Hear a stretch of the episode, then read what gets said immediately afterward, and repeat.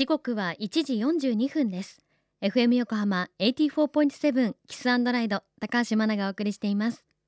この時間は守ろう私たちの綺麗な海。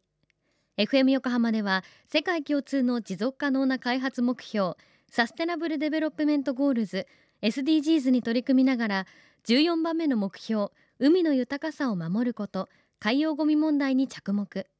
海にまつわる情報を毎日お届けしています。今週も大きな被害をもたらしている北海道の赤潮について北海道大学水産学部飯田隆弘助教授のインタビューです。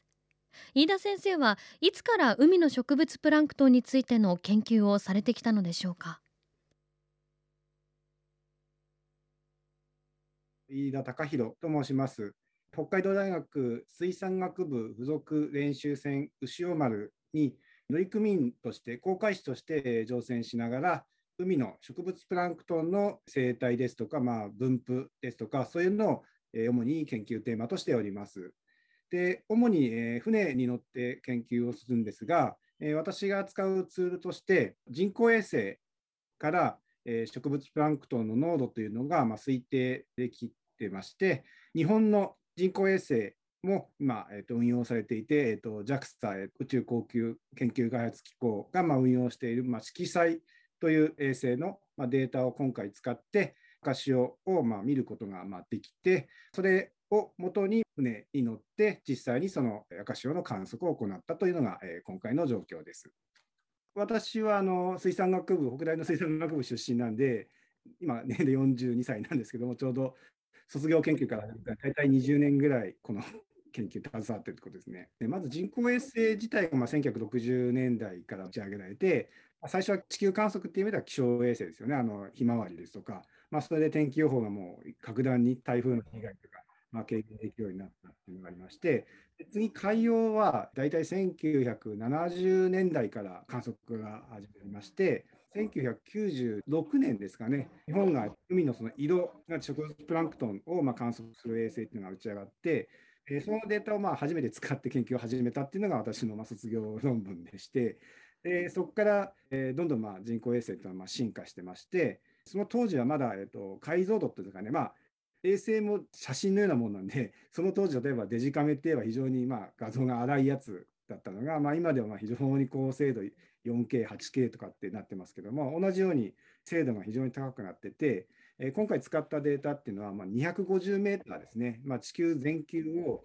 250メーターっていうメッシュでまあ見ることができて、そうするとこう非常に細かい流れですね、今回、非常に細かい、もう内湾でどうなってるかとか、で概要もこううねうねうねとした、ま、非常に細かいスケールのまものまで見えることになったということがありますね。人工衛星で見ているのは、まあ、まさに海の色を見てまして、まあ、色っていうのは要は波長ですね、あの虹色になっているの紫から赤までの、まあ、そういう波長、まあ、いろんな太陽光が海に入っていって、上向きにま出てきて、その波長ごとのま強さですね、えこれを植物プランクトンが多いとどういう波長の比になるかっていうのをま計算してあげて、えそのデータから疑似的に植物プランクトンの濃度っていうのをま推定してあげて、それにま色付けですね、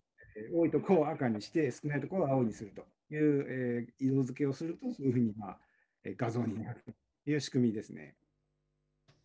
北海道大学水産学部飯田隆弘さんありがとうございました。もう20年もこの研究に携わっていらっしゃるんですね。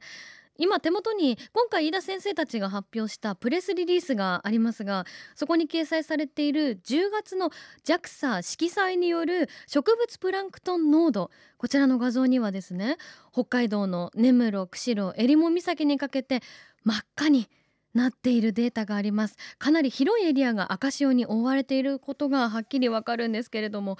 これは胸が痛みますよね。そんなデータをもとに飯田先生たちは研究を重ねられているということですね。さあ今日のお話はもちろん今回の赤潮について詳しくは FM 横浜特設サイト海を守ろうから聞くことができます。ぜひチェックしてみてください。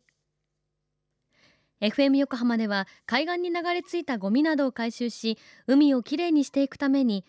神奈川守ろう私たちのきれいな海実行委員会として県内の湘南ビーチ FM レディオ湘南 FM 湘南ナパサ FM 小田原のコミュニティ FM 各局その他県内のさまざまなメディア団体のご協力を得ながら活動しています。また日本財団の海と日本プロジェクトの推進パートナーでもあります。FM 横浜守ろう私たちの綺麗な海チェンジフォーザブルー。明日は海洋の観測の基本について教えていただきます。お楽しみに。